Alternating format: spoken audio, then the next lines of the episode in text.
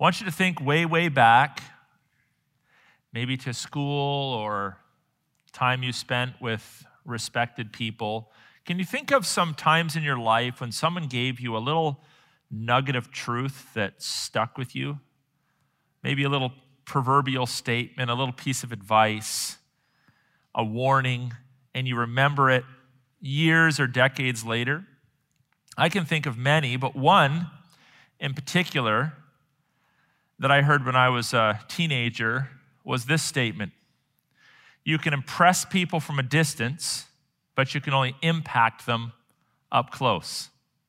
You can impress people from a distance, but you can only impact them up close. That quote came from Dr. Howard Hendricks, who taught for many years at Dallas Theological Seminary. And someone that had picked that up from him passed that on to me. And that statement has, in many respects, shaped my relationships. It has shaped the way I do ministry. You can impress people from a distance, but you can only impact them up close. We're spending time in the book of First Thessalonians. And in the book of First Thessalonians, Paul speaks to his audience about the need for what we could call incarnational ministry. Incarnational ministry, meaning embodied ministry. The need for us to be present in other people's lives if we are going to make disciples. And what we're going to learn from the text that I've selected today is that there's something transformational about incarnational ministry. There's something transformational about incarnational ministry. Now, there is a trend, as you've noticed, in our culture to separate people from one another. I'm not just talking about in the last four months, I'm talking about for the last 20 or 30 years. Some examples of that include distance education. Well, it's convenient. So we'll just send you some tapes in the old days or some DVDs, or now you can jump online and you can watch the teacher lecture and you can actually graduate having never met your instructor. Or virtual church. We post our sermons online. To be honest with you, I've never been a fan of that. For many years, I pushed back. I don't like online preaching, I don't like online worship. I'd prefer not to be online, but I was kind of overruled by the majority of voices in our church. like, we have to go online. Okay, we'll do it. And for many years, we called it our third service to kind of mitigate against the temptation that people have to just kind of stay home and watch church. I, I don't like it. Online dating, I mean, how weird is that to be in an intimate relationship with someone and perhaps have never met them? Even texting has overtaken probably all forms of weekly communication. People are much more likely to send you a text message than they are to even pick up the phone or certainly show up at your house. And I would just like to remind us that all of these things are second best to incarnational relationships. And all of these things, if they're used for ministry purposes, are second best to incarnational, embodied ministry. You see, Christians are committed to the blessing of incarnational ministry together with it together with its joys and sorrows. Being present with one another is a biblical concept that bears much fruit. Jesus of course could have just sent us books. He could have sent us videos. He could have sent us pictures but he chose to condescend into this world and spend face time with people, to be in people's presence and to allow people to be in his presence. And now, on a spiritual level, one of the unique things about the Christian faith, which I don't think very many other religions claim, is that the presence of Christ continues to dwell in us and among us. So we don't just worship a God from afar, although at times it might feel that way. But we do not worship a God from afar. The, the Spirit of Christ lives in us, the Holy Spirit dwells within us. So let's get, get into the scriptures. First Thessalonians chapter 2, verse 17. through to chapter 3, verse 13, is the portion we're going to be dissecting today.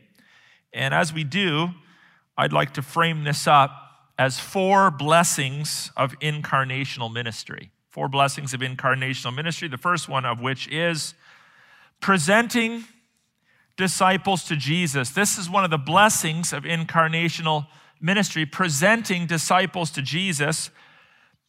This is going to become better understood as we read the text, but it's essentially seeking to ask the question Am I headed in the right direction?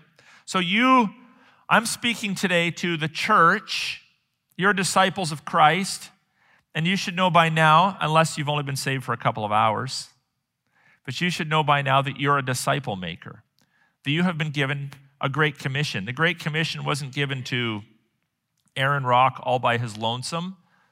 It wasn't given to bishops and priests and evangelists and teachers all by themselves. It was given to the church.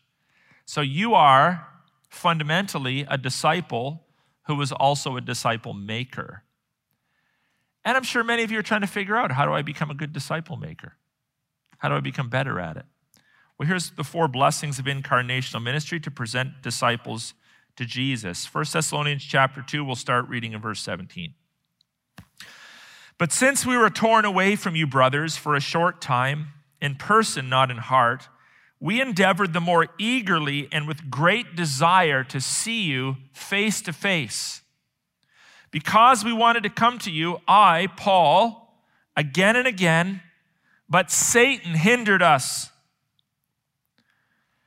For what is our hope or joy or crown of boasting before our Lord Jesus?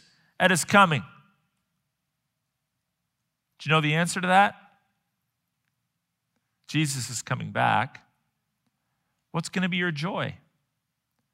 What is going to be your hope? What is going to be your crown? What are you what are you going to want? How are you going to react? How are you going to act when you stand for the first time in the literal presence of Christ? Have you, have you thought about that at all? What are, what are going to be the first words out of your mouth? What is going to be your heart's desire? It's funny, we're all like, I want to get there. And yet, many of us don't think about what we're going to say, what we're going to do, how we're going to act when we do.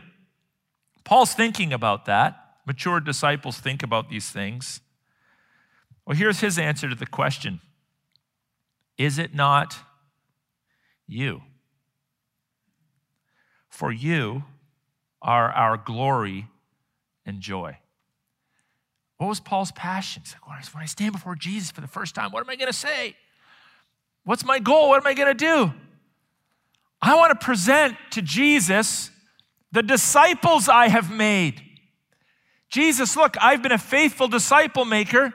Look at the endless rows of disciples I have made for your honor and your glory. This was Paul's passion. He, he had an eagerness, and so should we, to meet with one another because we are motivated by the knowledge of the eschatological, the future goals of discipleship, is to be able to present other disciples to Jesus. And not only are we motivated to meet and to be a presence to one another, notice he says face to face, not online. He was writing them a letter, but he clearly didn't really like it. He wanted to be with them because he wanted to present them mature before Christ, but he was also aware of the reality of spiritual attack. He was also aware that every disciple who is by his or her lonesome is vulnerable. We live in a hyper individualistic age, and so many very foolish, foolish Christians think that they can grow without the church. You cannot grow very much without the church at all. If you're not in church, you're not part of the church, you're not fellowshipping with the church, you're not using your gifts. There's no way in God's green earth, green earth you could ever claim to be a mature disciple. It's impossible. You're, you're violating multiple commandments in Scripture. And you have no access to the one another's of Scripture. And on and on and on and on and on. When you put your faith in Jesus Christ, you chose to become part of a spiritual community called the church. And you're now a disciple maker. Now, notice there are some marks of maturity that mature disciple makers possess. Let me just go through them here quick from the text. The first is a heart for your disciples. This is a sign of maturity. Do you have a heart for your disciples? Do you have a heart for other people? Do you desire? This is like your top 10 list of life desires. Do you desire to see other people mature into fully devoted followers of the Lord Jesus Christ, or are you just kind of concerned about your own walk with Jesus? Our society is incredibly self centered. We, we know this. I went through a lot of descriptions a few weeks ago about how creative we've become with the use of the word self, self expression, self esteem, self worth, self motive, and on and on. There's an endless list of words that indicate societal interest in self. Even when we describe ourselves, we're like, oh, are you an introvert or an extrovert? My question is, who cares? Are you an introvert or an extrovert? It's like this, this fixation on who I am. What am I like? Do I need to recharge by myself or in people's presence? Who cares? The Bible never talks about stuff like this. These are categories that are completely of no interest to Paul, of no interest to Jesus, of no interest to John. They're not even talked about in the scriptures, but we talk about them all the time, trying to figure ourselves out. And it indicates, I believe, a focus, this conversation about introverts and extroverts. It, it, if you think about it, it indicates this fixation on self when it comes to conversations about relationships. It's like, well, what am I like in that relationship? Does this relationship feed me, bless me? Instead of eyes off self, eyes onto other people, Paul is just disinterested in himself as he grows closer to Jesus. And he's very interested in being a blessing to others. And secondly, spiritual awareness. So, a heart for disciples. Secondly, spiritual awareness. He references satanic attack, and this is going to come up again in the same portion of Scripture. Satanic attack. Making disciples is the last thing Satan wants. Every disciple of Christ is one less disciple of Satan. And so there's a battle for recruits because you're going to follow one or the other. There's no spiritual neutrality, there's no no man's land. You're either with Jesus or you're with the devil. And so he's aware of this. He's aware that disciple making is a spiritual battle. And therefore, you cannot be trivial about a spiritual battle. You cannot be forgetful. You cannot miss the call of Christ to make disciples. Third, not only do mature disciples have a heart for their disciples' spiritual awareness, but they have a soul that is pointed in the right direction. And what I mean by that is that they have a passion. Notice the words joy, hope, and crown. Joy, hope, and crown. All of these things are tied to making disciples. You might say, Oh, what brings me joy? Vacationing. What brings me joy? A raise. What brings me joy? She said, I do. What brings me joy? We, we define joy by what best blesses us, do we not? What brings us hope? Well, I have, I have a hope for better days. I have a hope for a future with Jesus. And these things aren't necessarily bad, but Paul demonstrates this maturity by saying his hope was actually for others. The crown, this is a, a reference to a reward. What are you hoping for when you get to heaven from Jesus? I hope he rewards me for being faithful, for persevering, for putting up so much, so many challenges and tribulations. And Paul just pushes those aside and he says, No, my joy, my hope, my crown is in the disciples that I have made you know what? When your priorities align with the heart of God, you desire this kind of work. When your priorities align with the heart of God, you will want to make disciples, and it will give you joy to make disciples. It will give you joy. It will give you hope. It will be your the reward that you pursue. Do a little self-evaluation. I'm sure all of you, if you're in church, kind of have some sort of a desire to serve the Lord. You want to serve in an area of the church. Why do you want to serve in an area of the church? Why do you want to be a youth leader? Why do you want to be an elder? Why do you want to lead a small group? Why do you want to play up, up on the stage? Is it because it like makes you feel good? Makes you feel fulfilled? Checks your little list of you know, must do things in order to make Jesus happy? Or is your desire to make disciples? If it's not to make disciples, you're ill motivated. The goal of every Christian is to make disciples, and that's only possible if our souls are pointed in the right direction, which is that vertical focus. And fourth, there's an eschatological focus where Paul is thinking beyond the moment, the circumstances, the assignments to the ultimate goal. He's heaven heaven focused. His eyes are fixated on things to come. By the way, if you're going to be a faithful follower of the Lord Jesus Christ, unless, you know, there's a certain blessing in getting saved like a year before you die. Because you don't have to, you don't have to tolerate a lot of challenges in the church and broken relationships with other Christians and pushback and all that kind of thing. But for those of you that are going to follow Jesus Christ for years or decades, I'm going to tell you this if you're going to last, you have to stay focused on eternal things. You have to. Because your greatest pains will come from other Christians. I'm very rarely hurt by lost people. Lost people don't hurt me because I'm not invested. They don't, they don't really have, I don't really care what they think.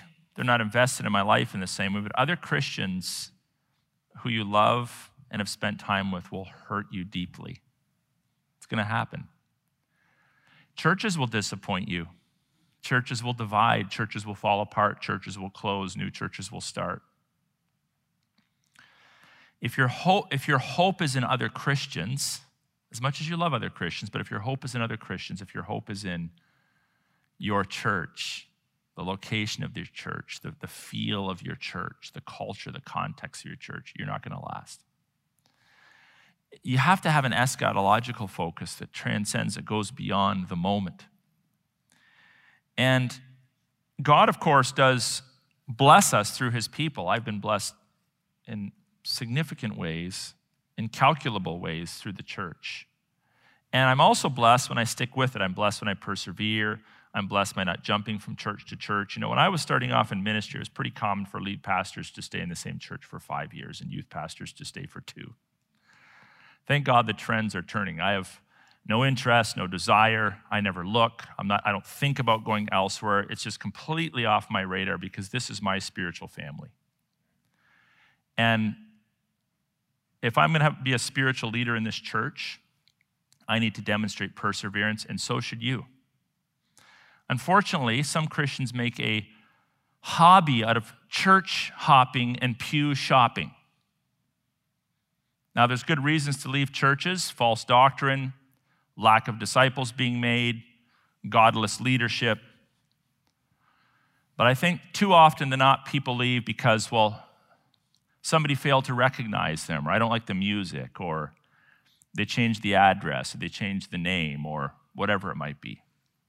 Doesn't demonstrate perseverance, doesn't demonstrate a God, an eternal focus. It demonstrates that you're too concerned about the here and now. And Paul just helps us to take our eyes off of the here and now. And he forces us to ask ourselves questions like Do I long to be with God's people? Will I play the long game? Or will I be a flaky Christian? Will I be focused on myself? This is the first mark of the mature disciple maker. The second mark we're going to see in the text is building quality disciples. Are we interested in quantity? Yes. Excuse me. Sometimes you hear Christians say it's not about the numbers. Really? it's not about the numbers. of course, it's about the numbers. I would much rather win a thousand people to Christ than two. I would much rather pastor a church of a million people than three because each of these people represent souls made in the image and likeness of God. Of course, it's about the numbers, but it's never about the numbers at the expense of quality. So, do we want quantity? Yes, we want quantity. but we don't aim for quantity, we aim for quality. And guess what? When you aim for quality, you get quantity. That's how it works. One comes before the other. So, building quality disciples, verse 3, or should I say, chapter 3, verse 1 and following reads, Therefore, when we could bear it no longer, notice his pastoral heart. I cannot, ah, I miss you. I want to be with you. When I could bear it no longer, we were willing to be left behind at Athens alone and we sent Timothy, our brother and God's co worker in the gospel of Christ, to establish and exhort you in your faith, that no one be moved by these afflictions, for you yourselves know that we are destined for this. For when we were with you, we kept telling you beforehand that we were to suffer affliction, just as it has come to pass, and just as you know. For this reason, when, and now he repeats himself, the second time. I could bear it no longer. I sent to learn about your faith for fear that somehow the tempter had tempted you and our labor would be in vain. Again, Paul acknowledges that spiritual forces were trying to destroy his disciples through various afflictions. This word comes up more than once. He references Satan and yet, his desire is to come and push Satan out of the way and mature these disciples. How does he do that? The first thing in the list is he wants to establish and exhort his disciples. I, am going to take these words together. I don't think they're that much different. Establish and exhort. Now, the means of doing that is through teaching and accountability and encouragement and all of that. But ultimately, you won't be established and you won't be exhorted unless through teaching, through prayer, through accountability, through encouragement, you learn this fundamental truth. And that is that only inner strength, grounded and founded in Jesus Christ, can sustain you.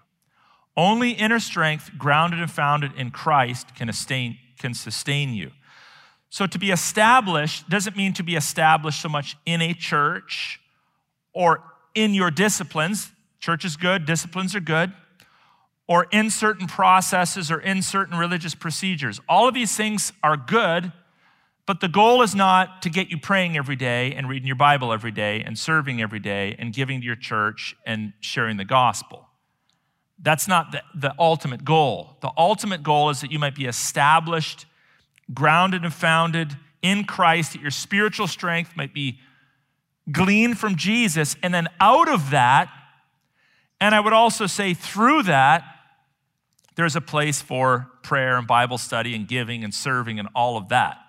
But keep in mind that the Christian faith is not about calling people to the externals.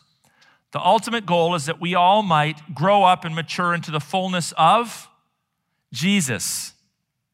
So, as disciple makers establish and exhort their disciples, ultimately what they're doing is they're reminding them of their true strength, which is in Jesus. Secondly, mature disciple makers warn. There's a couple warning statements in here. He warns them that affliction will happen. He warned them in advance that affliction will happen. And we should do the same with our disciples. Don't share the gospel and lead people to Christ and then make them think that their problems are solved. Let them know right out of the gates. All those people we baptized last week, you remember that? Was that not a joy? 14 people.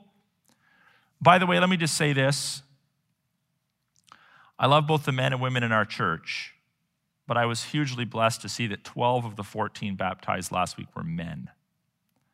This is a huge win for the church because if we can get the men who are or will in the future be leading their families and their children, there's a multiplication effect to that.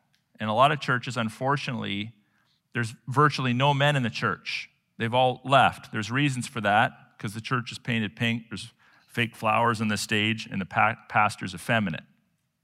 There's reasons for that. Sadly, we've effemini- feminized much of the church. We don't do that at our church.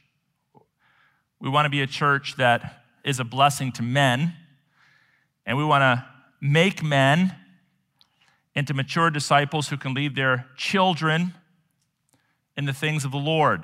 And we're not going to apologize for that, so that's a little sidebar. I was kind of excited about that, as you perhaps can tell. We make disciples. We make those disciples, those new baptismal, baptized believers, we need to say to them, look, now you need to know you're going to be tempted, you're going to be tried, suffering's inevitable. You need to brace yourself. There's going to be attack. What do I do? You essentially have four choices when you're attacked, and all of them are uh, options for you. Sometimes you have to flee like Joseph. Remember when Joseph was spiritually tempted? He laced up his running shoes and he took off. Sometimes you have to run when you're attacked. You can fight like David. Sometimes you need to push back. Sometimes you need to take territory. So there's, there's times when we run, there's times when we fight. There's other times when we go to jail, like Paul, and we wait for God to do a miracle and release us. And then the fourth option is there's times when we die, like Stephen.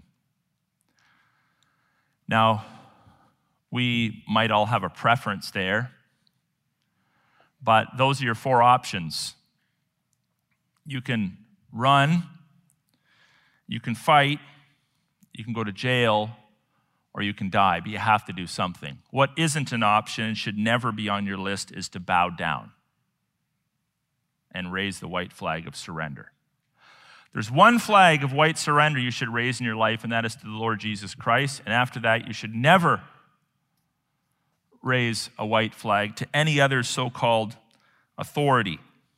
Bowing down is not an option. So if you're a new disciple, by the way, let me just remind you you've signed up for death, for jail, for a fight, or for some running. And at different points in your life, you may need to do one or more of those things. So, mature disciple makers warn their disciples. Third, they check up on them. This is going to rattle the cages of those of you that think that your relationship with Jesus Christ is merely personal. Okay? I think the, the evangelical church has overplayed the personal relationship with Jesus card to the point that many people in our church think that their relationship with Jesus is only personal and they have no conception of the idea of the interpersonal nature of relationships within the church. Paul says, I sent to learn about your faith. Apparently, he felt that the faith of his disciples was his business and vice versa. So he checked up on them. Sometimes we use the word accountability. That's a good word. We want to hold people to account. We want to check, check up on each other. I want you to check, I know, I know you check up on me every week when you're listening to me and observing me. But even personally, how you doing spiritually, Pastor? How's your marriage? How are your disciplines? You can ask me those questions. I mean, I don't want a hundred of you asking me every week. But ask me those questions anytime you want, and I'll tell you the truth, the whole truth, and nothing but the truth. I don't mind that at all. I think it's a blessing. We should check up on each other and make sure that we're doing well. We should be accountable to one another. If you're in the mold or weld industry, if you are if you've created a mold that's expensive, I, th- I think they probably all are, and for whatever reason, the product that you're producing from that mold requires that you check it. They have this technology called acoustic microimaging, and they basically run sound waves that understand it through the mold, or if it's a weld that has to can't have air in it or impurities in it, they'll run it over the mold or the weld and they'll check. They'll check it deeply in order to make sure that there's no flaws, in order to make sure that the material is consistent and strong. Material is expensive. You don't want to just throw it away and redo things. Time is expensive. So, this acoustic microimaging allows mold makers and welding engineers to check things at a deep level. And the same should happen in the church. Disciple makers check for cracks in the foundations of their disciples. They look for blind spots and they graciously come and they say, Hey, brother, you're neglecting prayer, or you're relying on self, or you're engaged in conduct that is unbecoming of a Christian. They ask good questions to get their disciples thinking. They watch for behavioral changes. If you've been a disciple maker for a long time, those of you that have served in leadership in the church, it's like you have spidey sense. You kind of know when people are floundering spiritually. There's something in their countenance that changes. There, there's something about the way they conduct themselves that, that changes. Because human beings are very much like other human beings, are very much like other human beings. We're amazingly similar. Well, good disciple makers watch for behavioral changes, they ask good questions. Just like in the mold and welding industries, quality isn't, is not built without inspection, input, accountability, and correction. And inspection is an in person activity, it's an incarnational activity. You know, good luck on Zoom trying to figure out how well your disciples are doing. Good luck through email trying to figure out how your disciples are doing. There's something about living life together where your, your spidey senses kind of kick in and, and you're able to speak into each other's lives and be a blessing to, to other people on a spiritual level. Third, one of the things that mature disciple makers do is they celebrate transformation. This answers the question Am I hopeful and optimistic in the here and now for those that I'm trying to build up in the faith. Paul was hopeful and optimistic. In verse 6, he says, But now that Timothy has come to us from you, so he wasn't able to go, so he sent Timothy. Timothy brought a report back and has brought us the good news of your faith and love and reported that you always remember us kindly and long to see us as we long to see you. For this reason, brothers, in all our distress and affliction, We've been comforted about you through your faith. For now we live. If you, were, if you are standing fast in the Lord, for what thanksgiving can we return to God for you for all the joy that we feel for your sake before our God as we pray most earnestly night and day? That is a merism. You remember it comes up early in the Psalms, meditating about the things of God day and night. It doesn't literally mean every hour because you would like die. you, need, you need to sleep. But it's a merism that just means from beginning to end, all the time in a consistent way. You're meditating upon the things of the Lord in the Psalms. That's a merism, M E R I S M. Or here, he's just praying. He's praying night and day that we may see you face to face and supply what is lacking in your faith. So, Paul here demonstrates this optimism as he looks at his disciples, he's hearing these good reports, and he's like, This is awesome. I want to encourage you. I want to celebrate this.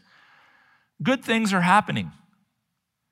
Perhaps you grew up in one of those churches where compliments were considered sinful. One of those churches where, you know, we, we never celebrate the wins. We never rejoice in what God is doing. We never want to, uh, that might make us arrogant. We never kind of want to draw attention to ourselves. Instead, we just kind of tell people when they're doing badly to kind of keep them humble.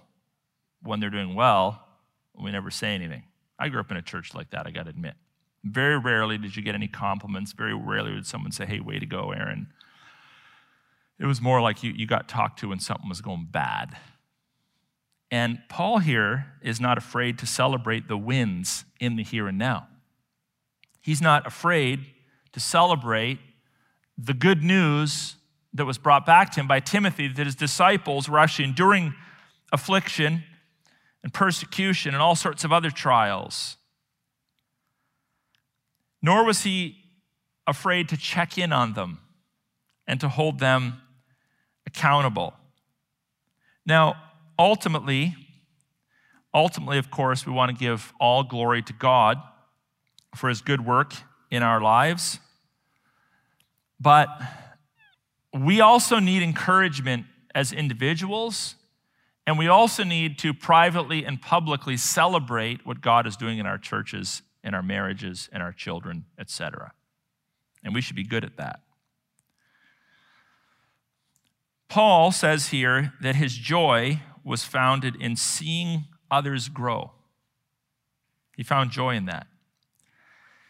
And that he prayed earnestly day and night, all the time, that he might be together with them for that purpose. Again, I just, I'm so blessed to see Paul's passion for incarnational ministry and for disciple making. And frankly, I want that to be more evident in my life. And I'd like it to be more evident in our church. That we want to be together, that we are committed to one another, that we are a presence to one another because we understand the blessing of being with one another. And in that context, we're more than willing to get out the balloons and the party streamers and clap and jump for joy when God clearly is doing a, an amazing work among our people. And then we have a fourth and final point, and it's similar to the third, but it is this mature disciple makers are in the business of pointing people heavenward. So, in the previous point, the idea is, is that he was hopeful and optimistic in the now, but he also demonstrates that he's hopeful and optimistic in the future. In verse 11 and 12 and 13 bear that out. Now may our God and Father himself and our Lord Jesus direct our way to you, and may the Lord make you increase and abound in love for one another and for all, as we do for you, so that he may establish your hearts blameless in holiness before our God and Father at the coming of our Lord Jesus with all his saints. I would just say that this is Paul's eschatological vision. This is Paul's future hope. This is the image that was burned into his mind about where he wanted to go. He's heavenward, he's heaven focused, as I've already mentioned. He is moving here from relational concerns in the previous verses to pointing people to their heavenly and eternal hope. And of course, in that acknowledges God's role in their spiritual transformation. You'll notice that to remind them of what is to come, he calls upon God to transform them. Now, I think this is a strategic move by Paul, but it's also theologically accurate, obviously, in that he's referenced several times his role in their lives and building them up into mature disciples. And he's, he, he freely talks about that. So earlier in the sermon, maybe you thought to yourself, hmm, I don't know if I feel comfortable with the idea of me presenting my disciples to Jesus. Why would we call them my disciples? Did that cross any of your minds? But it's actually a biblical concept. These people were disciples of Paul. You're like, yeah, I thought they were disciples of Jesus. They were too. Paul was a disciple of Jesus. So in the church, it's accurate to say, oh, you're my disciple, but you're also a disciple of Christ. And we talk about both. Paul has talked much in the text about his relationship with them, his work in their lives to help them to overcome affliction. But lest they start to rely too heavily, heavily upon Paul, he now makes it very clear at the end of this text that God ultimately does the transforming. God ultimately does the, the, the disciple making. Look at verse 12. And may the Lord make you increase and abound in love for one another and for all. So it's not, well, is, is God making disciples or are we making disciples? It's both. God is empowering the church commissioning the church. He says, Go into the world and make disciples, and I'm always going to be with you in that process. So we're making disciples, but then ultimately God is making the disciples. This is a proper understanding of disciple making. So here he points them to God, their heavenly source, their heavenly hope, and he reminds them that only God can ultimately sustain them. Where do we see that? Verse 13. So that he may establish your hearts. Now, notice earlier in the text, Paul said, I want to establish you and exhort you. But here he says, well, actually, God does the establishing. Well, which is it? It's both.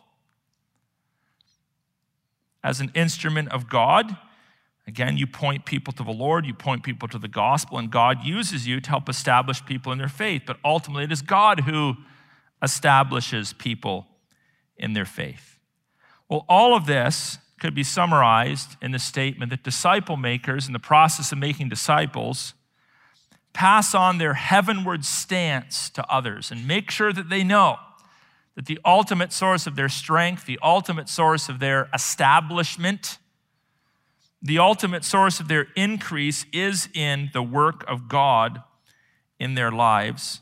And then he reminds them in verse 13 that eventually Jesus is going to come back with all his saints. So he reminds them of the final destination in the journey. Let me just remind you of that today. You were born in a particular day, in a particular month, in a particular year, to a particular set of parents, but that is not your ultimate identity. And your ultimate goal is not graduating from elementary school or graduating from high school or college or getting your first job or retiring from your job or whatever.